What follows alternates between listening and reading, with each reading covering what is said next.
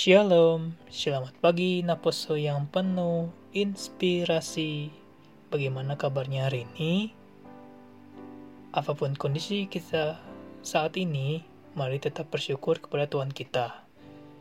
Baik, eh, renungan hari ini yaitu tentang menebar kasih menuai pengikut Kristus. Sebelum memulai renungan, mari kita bersatu dalam doa. Bapa kami yang di sorga, terima kasih Tuhan atas napas kehidupan yang telah kau beri dari kami bangun pagi hingga saat ini. Tuhan, sebentar lagi kami ingin memulai renungan, berkati hati dan pikiran kami agar kami mampu memahami firman-Mu dan bisa melaksanakan di kehidupan kami. Terima kasih Tuhan, kami berdoa dan bersyukur. syukur. Amin. Oke, okay. um, Bacaan renungan hari ini yaitu tertulis pada 1 Yohanes 4 ayat 7 sampai 16.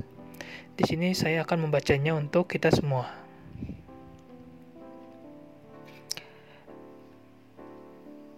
Satu Yohanes 4 ayat 7 sampai 16. Saudara-saudaraku yang kekasih, mari kita saling mengasihi. Sebab kasih itu berasal dari Allah dan setiap orang yang mengasihi lahir dari Allah dan mengenal Allah. Barang siapa tidak mengasihi, tidak mengenal Allah, sebab Allah adalah kasih. Dalam hal inilah kasih Allah dinyatakan di tengah-tengah kita, yaitu bahwa Allah telah mengutus anaknya yang tunggal ke dalam dunia, supaya kita hidup olehnya. Inilah kasih itu, bukan kita yang mengasihi Allah, tetapi Allah yang telah mengasihi kita dan telah mengutus anaknya sebagai pendamaian bagi dosa-dosa kita. Saudara-saudaraku yang kekasih, jikalah Allah sedemikian mengasihi kita, maka haruslah kita juga saling mengasihi.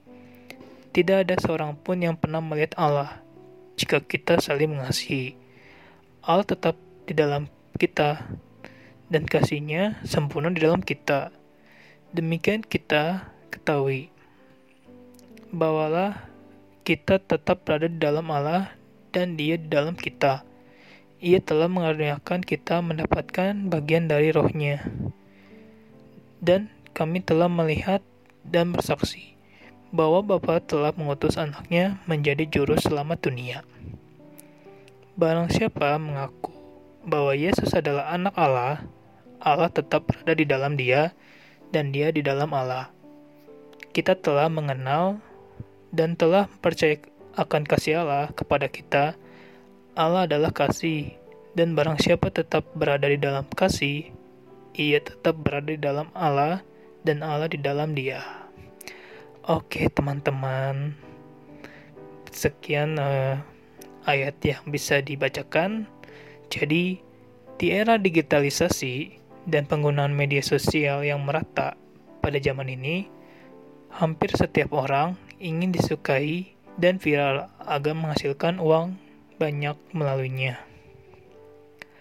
Para youtuber berlomba-lomba tuh mendapatkan viewers dan subscribe-nya yang banyak. Konten pun dibuat sedemikian rupa agar penonton menyukai dan memuji mereka.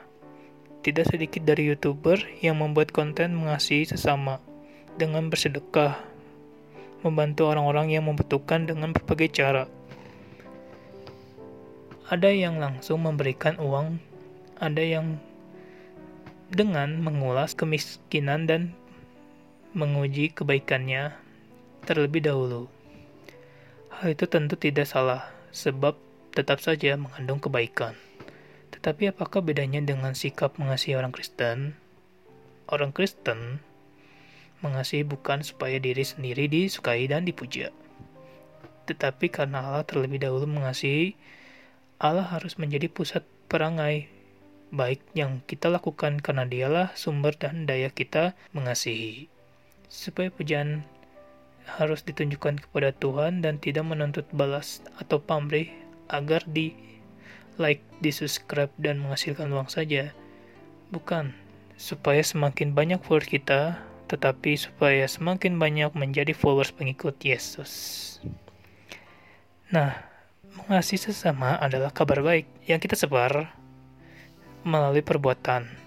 Banyak yang mengaku sebagai orang Kristen, banyak juga yang mengaku percaya kepada Yesus.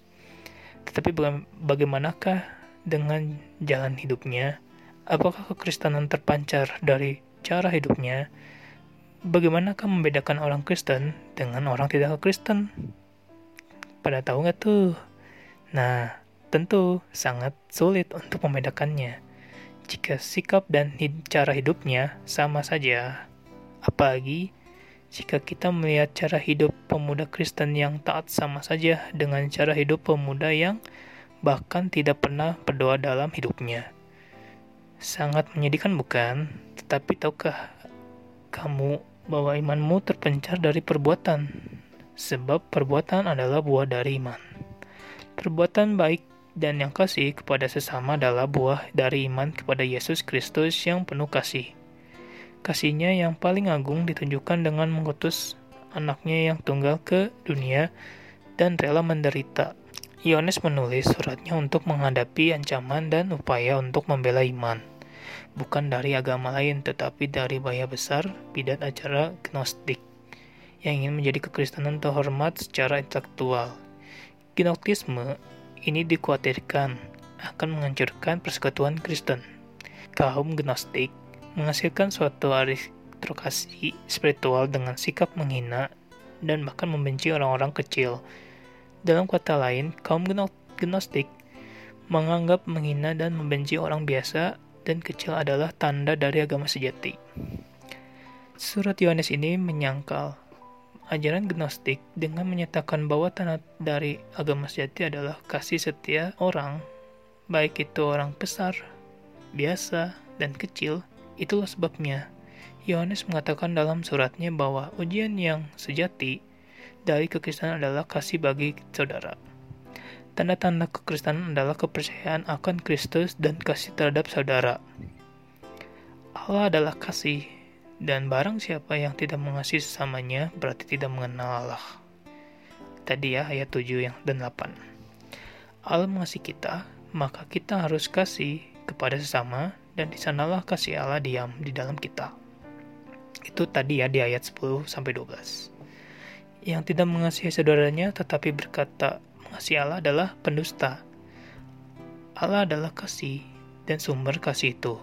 Pengenalan akan Allah tidak semata-mata dengan logika dan filsafat kontemporer. Yohanes menekankan bahwa untuk mengenal Allah, hendaknya lebih kepada perenungan batin. Pengudusan sehingga kebenaran Kristus bukan untuk diuraikan dan dimengerti akal dan pikiran, tetapi harusnya ditemukan dengan pengalaman dan dialami sendiri. Sebagai umat yang percaya kepada Allah, kebenaran bisa ditemukan dari perilaku untuk dialami seseorang dan orang lain. Perilaku mengasihi sangat ditekankan dalam nas ini. Sebab Allah telah lebih dulu mengasihi kita, maka selayaknya kita mengasihi Allah melalui kasih terhadap sesama dan seluruh ciptaan yang dikasihinya itu. Perilaku kasih yang dianjurkan ada beberapa nih. Pertama, kasih itu tidak egois. Benar nggak sih? Kasih itu tidak egois. Hmm. Jadi, kasih selalu punya tempat sebagai sasaran kasih itu. Oleh karena itu Allah yang penuh kasih akan selalu mengasihi umatnya dan seluruh ciptaannya.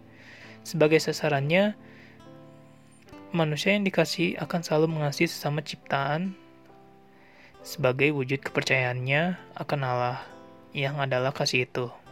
Oleh karena itu, orang yang merasakan kasih Allah tidak akan menyimpan kasih itu untuk menjadi miliknya sendiri, tetapi akan menebarnya kepada orang lain. Orang yang lain akan melakukan hal yang sama, dan seterusnya. Berlangsung demikian, maka seluruh dunia akan dipenuhi oleh kasih Allah. Selanjutnya, yang kedua, kasih adalah buah iman. Manusia diciptakan dalam gambar dan rupa Allah. Itu pada kejadian 1 ayat 26. Sebagai gambar dan rupa Allah, manusia harus saling mengasihi.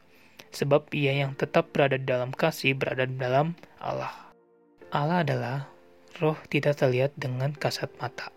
Yang boleh kita lihat adalah kibat dan hasil kerjanya. Kita tidak bisa melihat angin namun bisa merasakan efeknya. Daun pun bergoyang. Kita tidak bisa melihat listrik tetapi kita dapat merasakan efeknya. Lampu pun menyala. Handphone dapat digunakan. Efek dari Allah adalah kasih. Merasakan kasih, kita merasakan Allah. Nah, jadi gitu. Kalau kita merasakan Allah, berarti kita sudah mendapatkan rasa kasih. Maka, ketika orang percaya mengasihi, orang lain akan mengenal kasih dan Allah itu sendiri. Sebab kita mengasihi karena Allah sendiri telah terlebih dahulu mengasihi kita. Nah, um, pada ayat yang ketujuh dan delapan tuh menyatakan bahwa dengan belajar mengenal Allah, maka kita boleh belajar mengasihi sebaiknya. Dengan belajar mengasihi, maka kita belajar mengenalnya. Sebab kasih berasal dari Allah dan kasih membawa orang kepada Allah. Bukan kita yang telah mengasihi Allah, tetapi Allah telah lebih dahulu mengasihi kita dan yang telah mengutusnya anaknya sebagai perdamaian bagi dosa-dosa kita. Oke, selanjutnya. Kasih tidak meminta balasan. Jika kita mengasihi, janganlah menantikan balasan. Karena dengan demikian, kita bukan mengasihi, tetapi meminjamkan sesuatu untuk dikembalikan kemudian. Biarlah mengasihi menjadi kehendak bebas dan seseorang untuk membuat yang sama kepada kita atau kepada orang yang lainnya. Sebagaimana kita juga diberikan kehendak bebas untuk percaya dan mengasihi kembali Allah yang telah menyelamatkan kita dari dosa. Allah telah mengutus anaknya yang tunggal ke dalam dunia, supaya kita hidup olehnya. Allah mengorbankan anaknya demi keselamatan manusia. Dia tidak menuntut balas. Kasihnya tanpa pamrih, ia bahkan mengasihi manusia berdosa dan tidak taat kepada kita. Di dunia yang penuh warna dan kebebasan ini, tentu orang beriman, khususnya pemuda Kristen, bisa saja bahkan sering mendapatkan ancaman dan godaan terhadap iman kepada Kristus.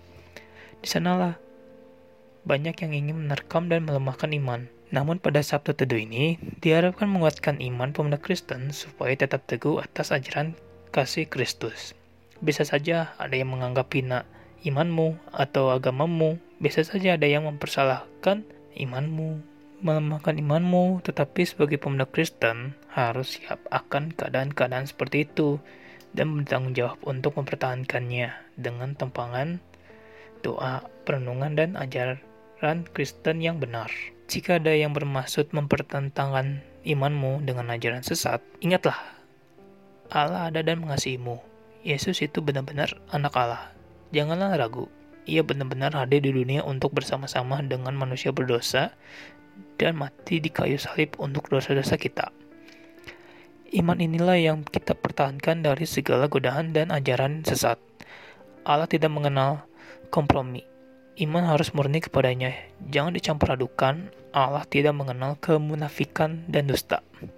Oleh karena itu, biarlah kita berkata-kata secara jujur atas iman dan menunjukkan dalam perbuatan sebagai buah dari iman. Saksikanlah Yesus Kristus Tuhanmu melalui perbuatanmu. Puncak kasih yang paling agung itu adalah ketika Allah Bapa mengutus anaknya Yesus Kristus ke dunia dan menjadi perdamaian antara manusia berdosa seperti dan kita dengan Allah yang mengadil itu. Merayakan Minggu Advent keempat dengan merayakan pengutusan Allah akan anaknya Yesus Kristus ke dalam dunia untuk bersama dengan manusia berdosa dan hina seperti kita Pengorbanan dan kasih inilah yang seharusnya kita rayakan setiap detik, jam, dan hari sebagai orang percaya yang sadar mengucapkan syukur. Menunjukkan sikap saling mengasihi baik dalam hubungan, keluarga, dan sesama tanpa pamrih adalah kehendak Tuhan. Menjadi seorang pemuda Kristen tidak lagi cukup dengan kata-kata Kristus mengasihi kita, mengasihi Kristus melalui kasih terhadap ciptaan Allah yang dikasihinya. Sumber daya kasih itu adalah Allah sendiri.